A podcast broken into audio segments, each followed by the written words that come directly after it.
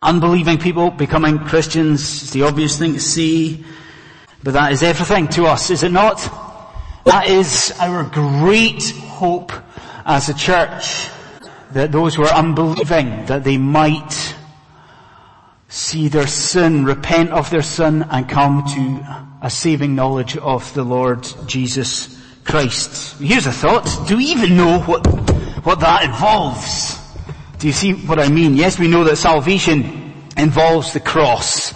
And we know that it involves faith. But what exactly is going on when a person comes to new life in Christ Jesus? What's happening within? What's happening at that very moment? What is it? I mean, is, is God doing something in that person?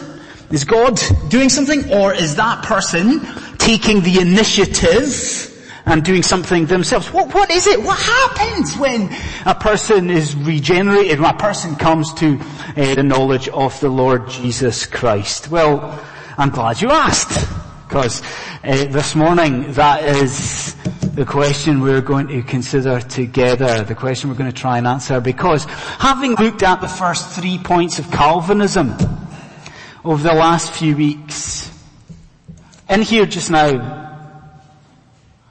the plan is to consider effectual calling, or, come on, what is the I in the acronym TULIP? We know this, don't we? What's the I stand for?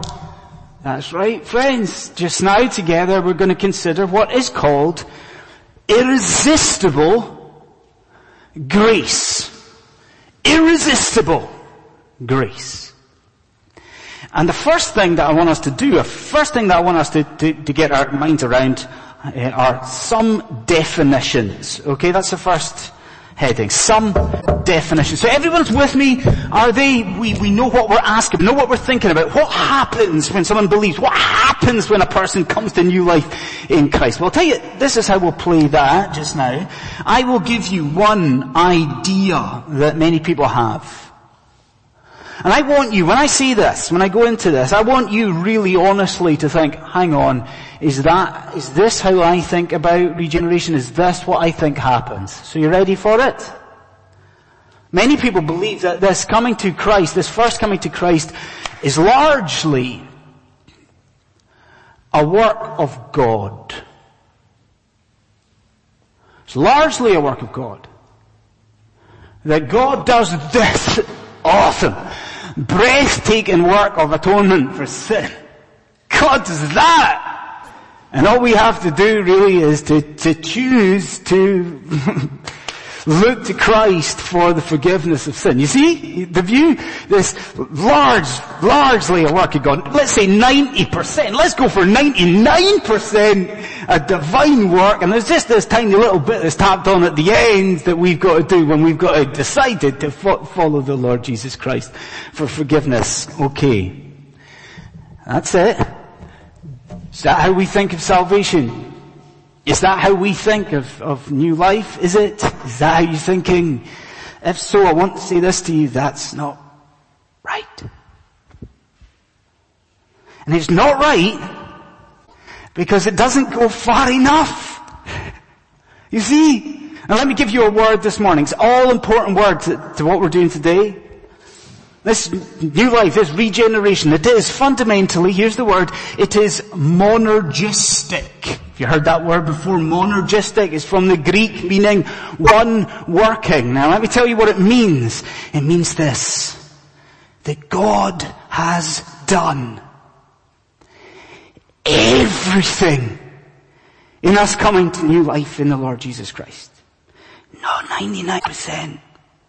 God has done it all that God has done, yes, that marvelous work of atoning sin, but guess what? God does even more than that. God is even the one who overcomes our sinful resistance. God is even the one who grants us by love and grace this new hearts that we have in Christ Jesus.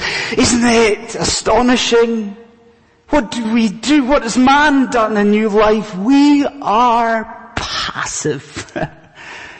And it is our amazing God that has done all of the work. Now even already this morning, if you're a Christian, don't you want to lift up your voice again? don't you want to just start singing in praise to God? Because what is this we're seeing? Even, even you were first turning to Jesus, even that was a gift to you from the Lord. Don't you want to sing? Don't you? I want to sing. I won't. but I want to. But what did I promise you? I promised you some definitions. So let's go with this. Let me give you a couple of definitions. Here's the first one. Now this is the Westminster Confession of Faith. Okay, so you've got to try and follow this. Let's all try and follow this definition. So what are we dealing with? What is this effectual calling? The confession says this effectual call is of God's free and special grace alone.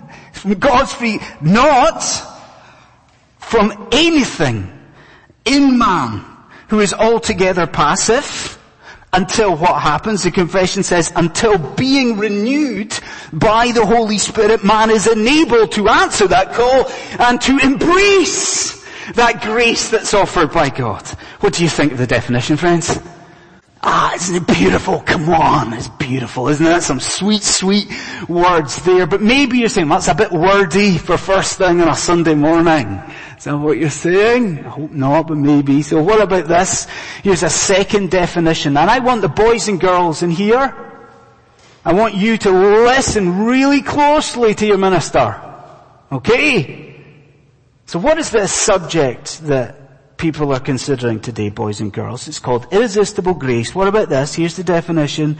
Irresistible grace refers to the sovereign work of God to overcome the rebellion of our hearts and to bring us to faith in Christ. And I think, honestly, every single person in this room just now understands that, don't we?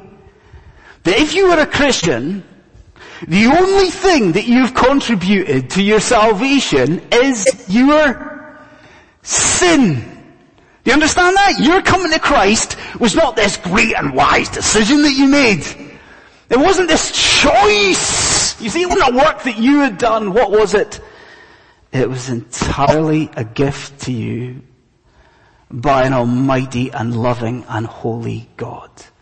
Isn't that glorious? Isn't it wonderful? We see some definitions. Second thing, let's move forward, let's move quickly on to some oppositions, okay? Secondly, some oppositions. Uh, I noticed online this week uh, that Oxford University Press, that famous publishing house, they'd started a new feature on their website.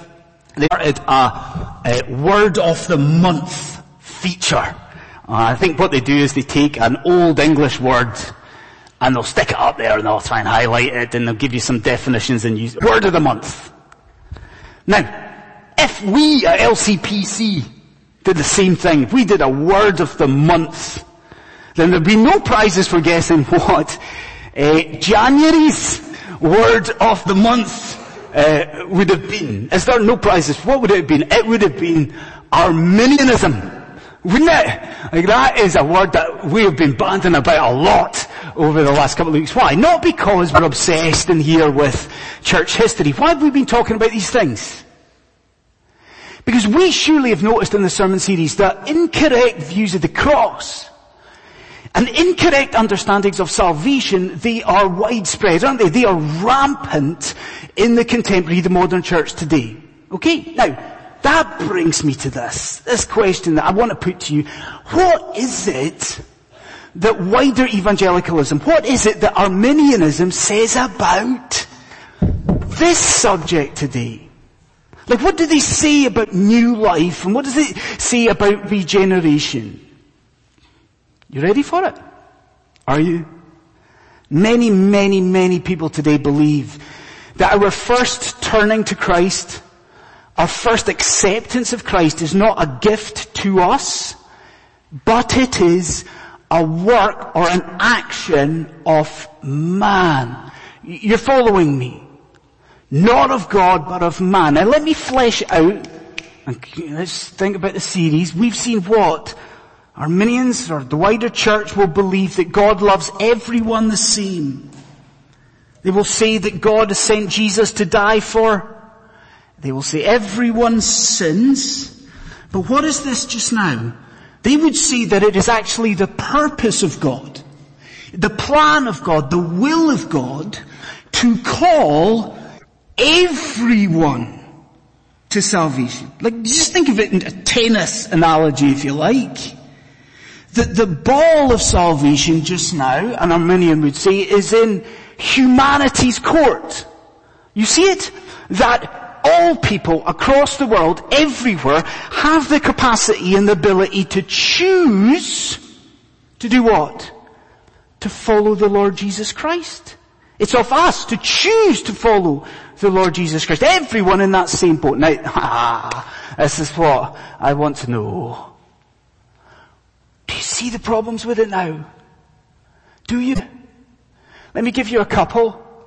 If you think like that, it diminishes the reality of your sin. See, I don't know if you were in London just before Christmas or not. I know so many people were away in December.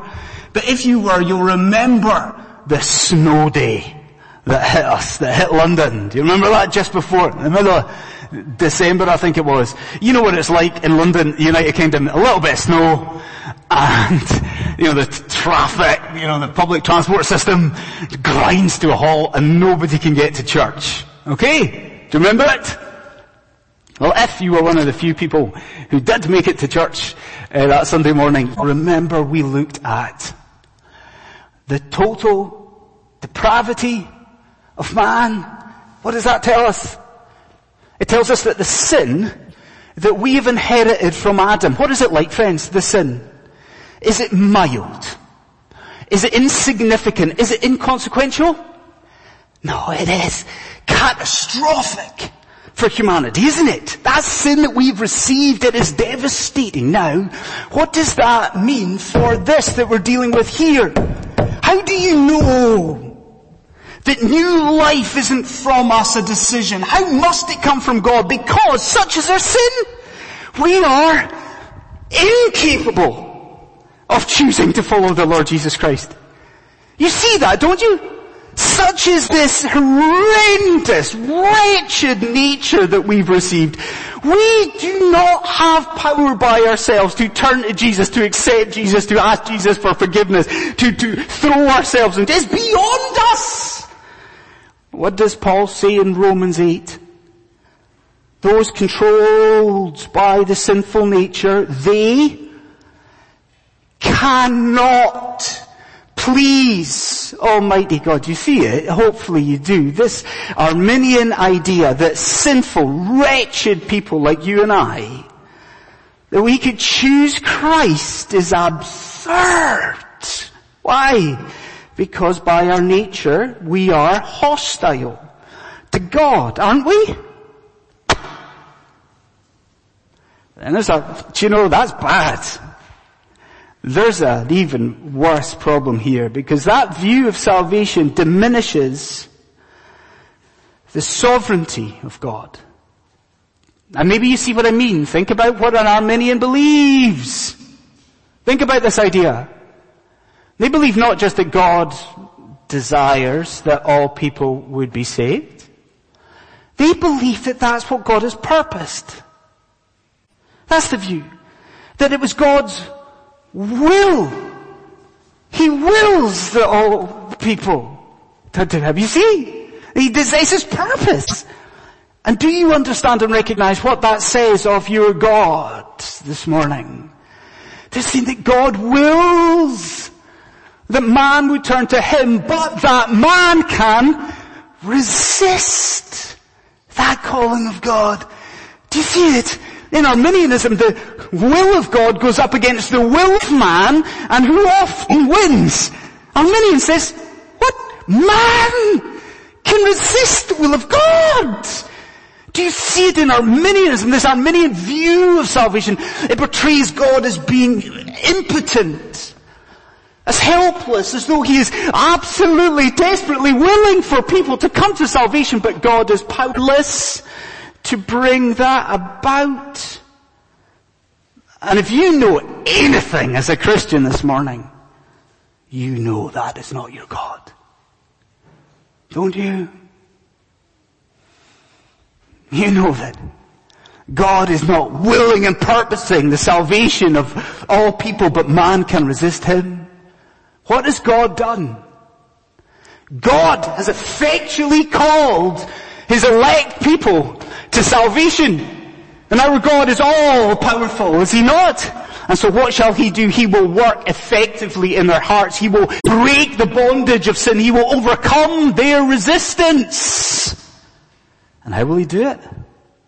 He will do all by his irresistible, perfect grace.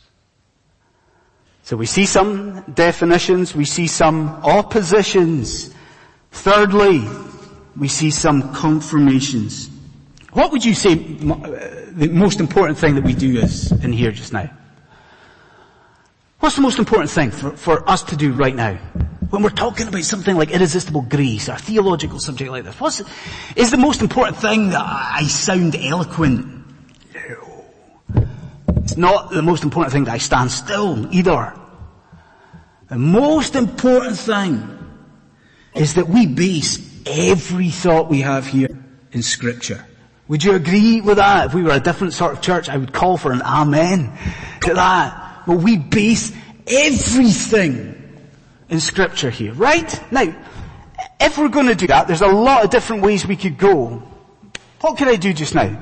I could cite lots of different verses that teach irresistible grace, couldn't I? Like what's our text today?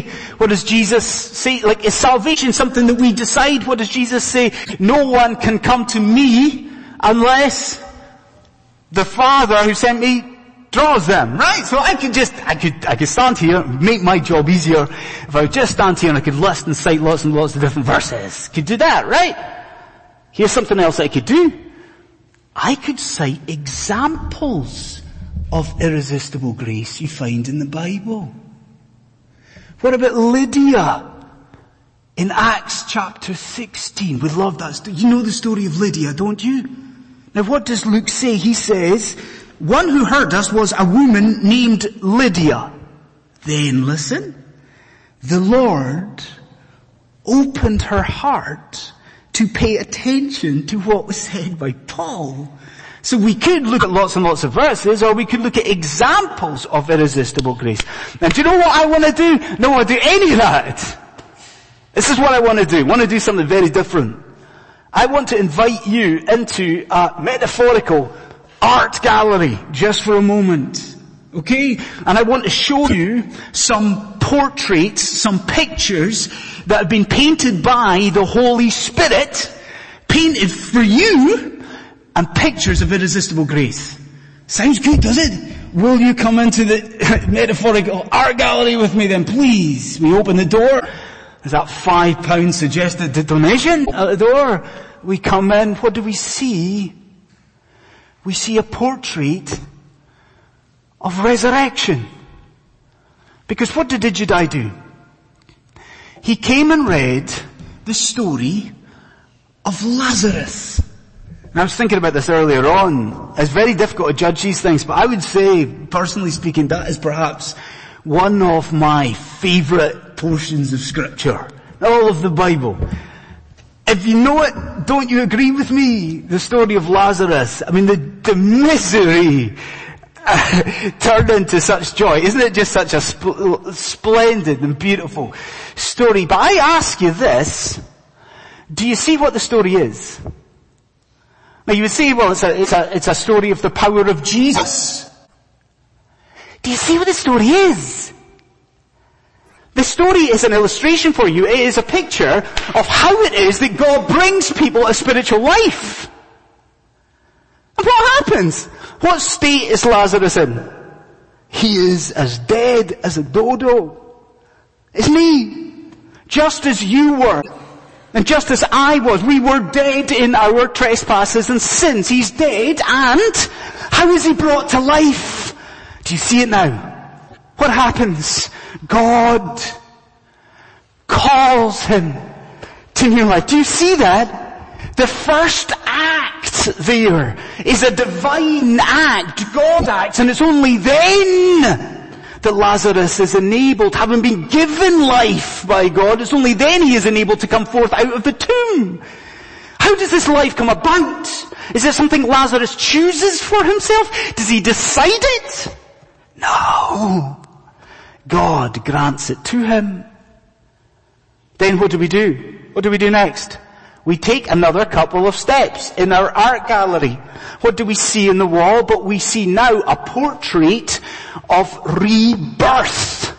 And here we go from my favorite portion of scripture to the most famous portion of scripture. I was asking my children today, earlier on, first thing this morning, what they thought the most famous verse in the Bible was. Okay, that was how we begun the morning. That's what happens in a manse, in a minister's house, in a reformed church. That's the upbringing they've, they've got to endure. Um, so I was asking the kids, what's, what's, what's the fam- most famous verse in the Bible? I got good answers, I have to say, but I didn't get the answer I was looking for. Because what would we say? My wife got the answer. Uh, we would say John 3.16, wouldn't we? That's the most famous. Yeah, most famous verse in the Bible. Now we all know that. And we know the context. What's happening? Jesus is speaking to Nicodemus about new life. And what does he compare it to? He compares it to rebirth. And I need you, Christian friend, to think about that again. What does that teach you about new spiritual life? Like physical birth, in physical birth what happens? We are conceived and we are born of the will of another. It happens from outside of ourselves, conceived, born by the will of another. So what happens in new spiritual life? In regeneration, we are conceived and born by the will of another, by the will of God. And if we were brave enough and invited Brad up to the front, our Greek expert, do you know what he'd be able to confirm? In John 3, in the Greek, to be born again could equally be translated that we are born from above. Do you see the idea? How is it that we are brought to Christ? Are we deciding these things? You see, it's from God to us. And then the last move that we have, we, we move to the end of the art gallery. And we begin to shudder because at the end of the wall facing us is the masterpiece. Because we see a portrait now of recreation, recreation, and I've had a question banging around my head all week. It's one of those questions that I will never get an answer to as well. So I will have to cope with that and deal with it. It's one of those questions that gives you a headache. I've been wondering why it is that God created the world the way that He did. Or more precisely, follow this. You know that many years ago God instituted marriage as an illustration for us of Christ's love for His church. Yes? Well, is it possible that God created the world out of nothing, ex nihilo, in the way that He did, as an illustration for us of how He would bring about new spiritual life out of nothing? Now I may never get an answer to that question. Not till glory. But you know what I can be certain about? There is a biblical parallel between creation and new spiritual life. Because what is it that Paul says in 2 Corinthians chapter 4? Listen. He says, for the same God who said, let light shine out of the darkness, that same God has shone into our hearts to give the light of the knowledge of the glory of God. Do you see and recognize it now? Do you? What happens when a person is turned to Christ. What happens when we are regenerated? Is it something that you have done? Is it something that I have done? No, God by grace has shone light into your hearts. He's illuminated your soul. And He's done it all by that matchless and precious, irresistible grace. So we've seen some definitions this morning, we've seen some oppositions, some confirmations, and we end with some implications. Um, and if you're still with me, you're doing well. You're doing well. It's technical and it's theological. And because of that, let's, in a sense, ease to the end with more practical implications. And do you know, let me just do this very simply as we end. All I'm going to do is give you three words. And there are three words that if you're a Christian, I long for you not to forget, but to take into the way that you live. Three words. One is humility. And you see why that must be the first word, don't you? I mean, consider what it is that we're seeing today. You have done nothing. I have done nothing. We are utterly undeserving of this glorious and beautiful eternal life that is ours, a salvation that goes on. We will see Jesus with our eyes, the precious inheritance, and we deserve none of it. What if we contributed nothing? Do you know what scripture tells you? Even the repentance that you have, God has given to you. Even the repentance from sin is a gift. So surely that breeds humility in our hearts. How dare we be filled with spiritual pride? How dare we criticize our brothers and sisters? We must be humble before our God and humble before each other. The Second word, a second word is honor. And you know where we're going and you know why we're going there, don't you? Surely in light of what we're seeing today, isn't this true? That every bit of praise and glory belongs to our God for salvation. And isn't that the greatest error that Arminianism makes? Do you know what happens? It turns salvation into a meritorious achievement by man. And you know that's not right. What has God done for you if you're a Christian? He has chosen you before time. He sent His beloved Son to die in your place and now what is this? He has even worked in your heart to change it. He's done it all for you. He loves you so much. Does He not deserve your praise this morning? Does He not deserve all of the honor? And then the last word, the last word is the word humility, honor, the word hope. Because what are you asking? Maybe you're asking again. But why do we evangelize? But why do we witness? If God is going to work by irresistible, what on earth is the church doing? Why bother with evangelism? And what you must understand is this, that God uses the evangelism of the church to call people to eternal life. Do you understand what I'm saying? That the vehicle that God uses to effectually call people to salvation is your witnessing.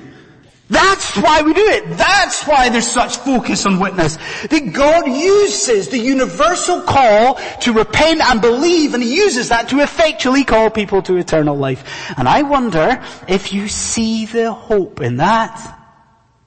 Because let's call a spade a spade.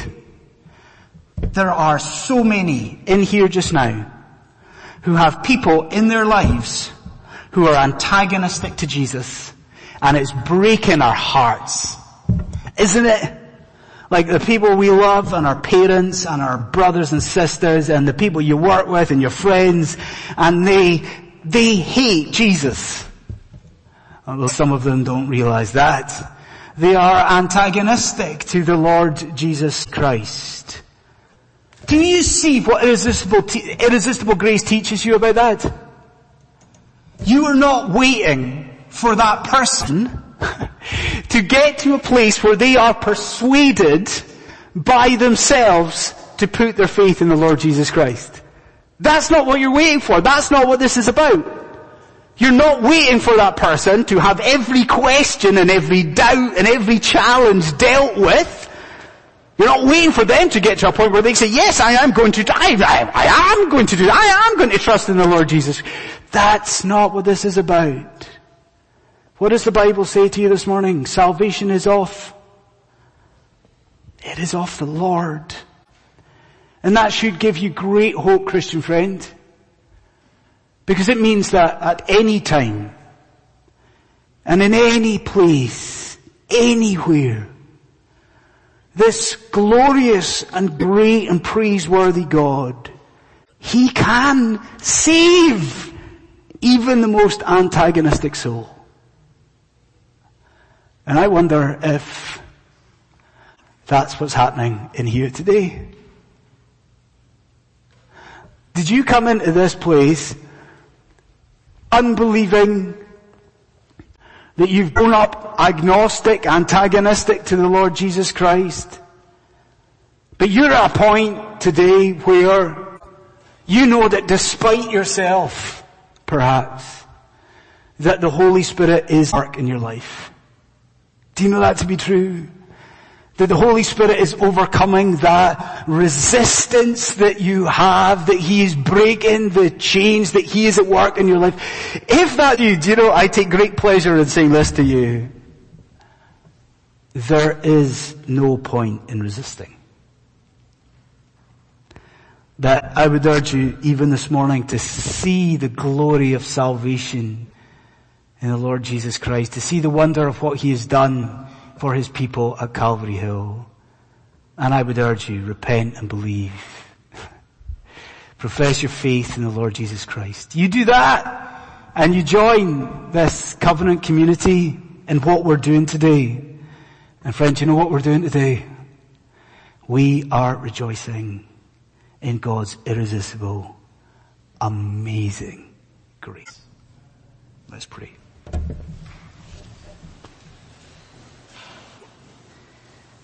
Lord, we are but dust. We are sinful dust. There is nothing good and praiseworthy in us at all. So we thank you for what you have done by your natural and perfect grace. We thank you that you have reached into our lives and that you have turned to Jesus that you have provided for us resurrection, rebirth, and recreation, that we are made new and all by your hand. Lord God, may it be that you receive all of the praise and the glory. In Christ's name we pray. Amen.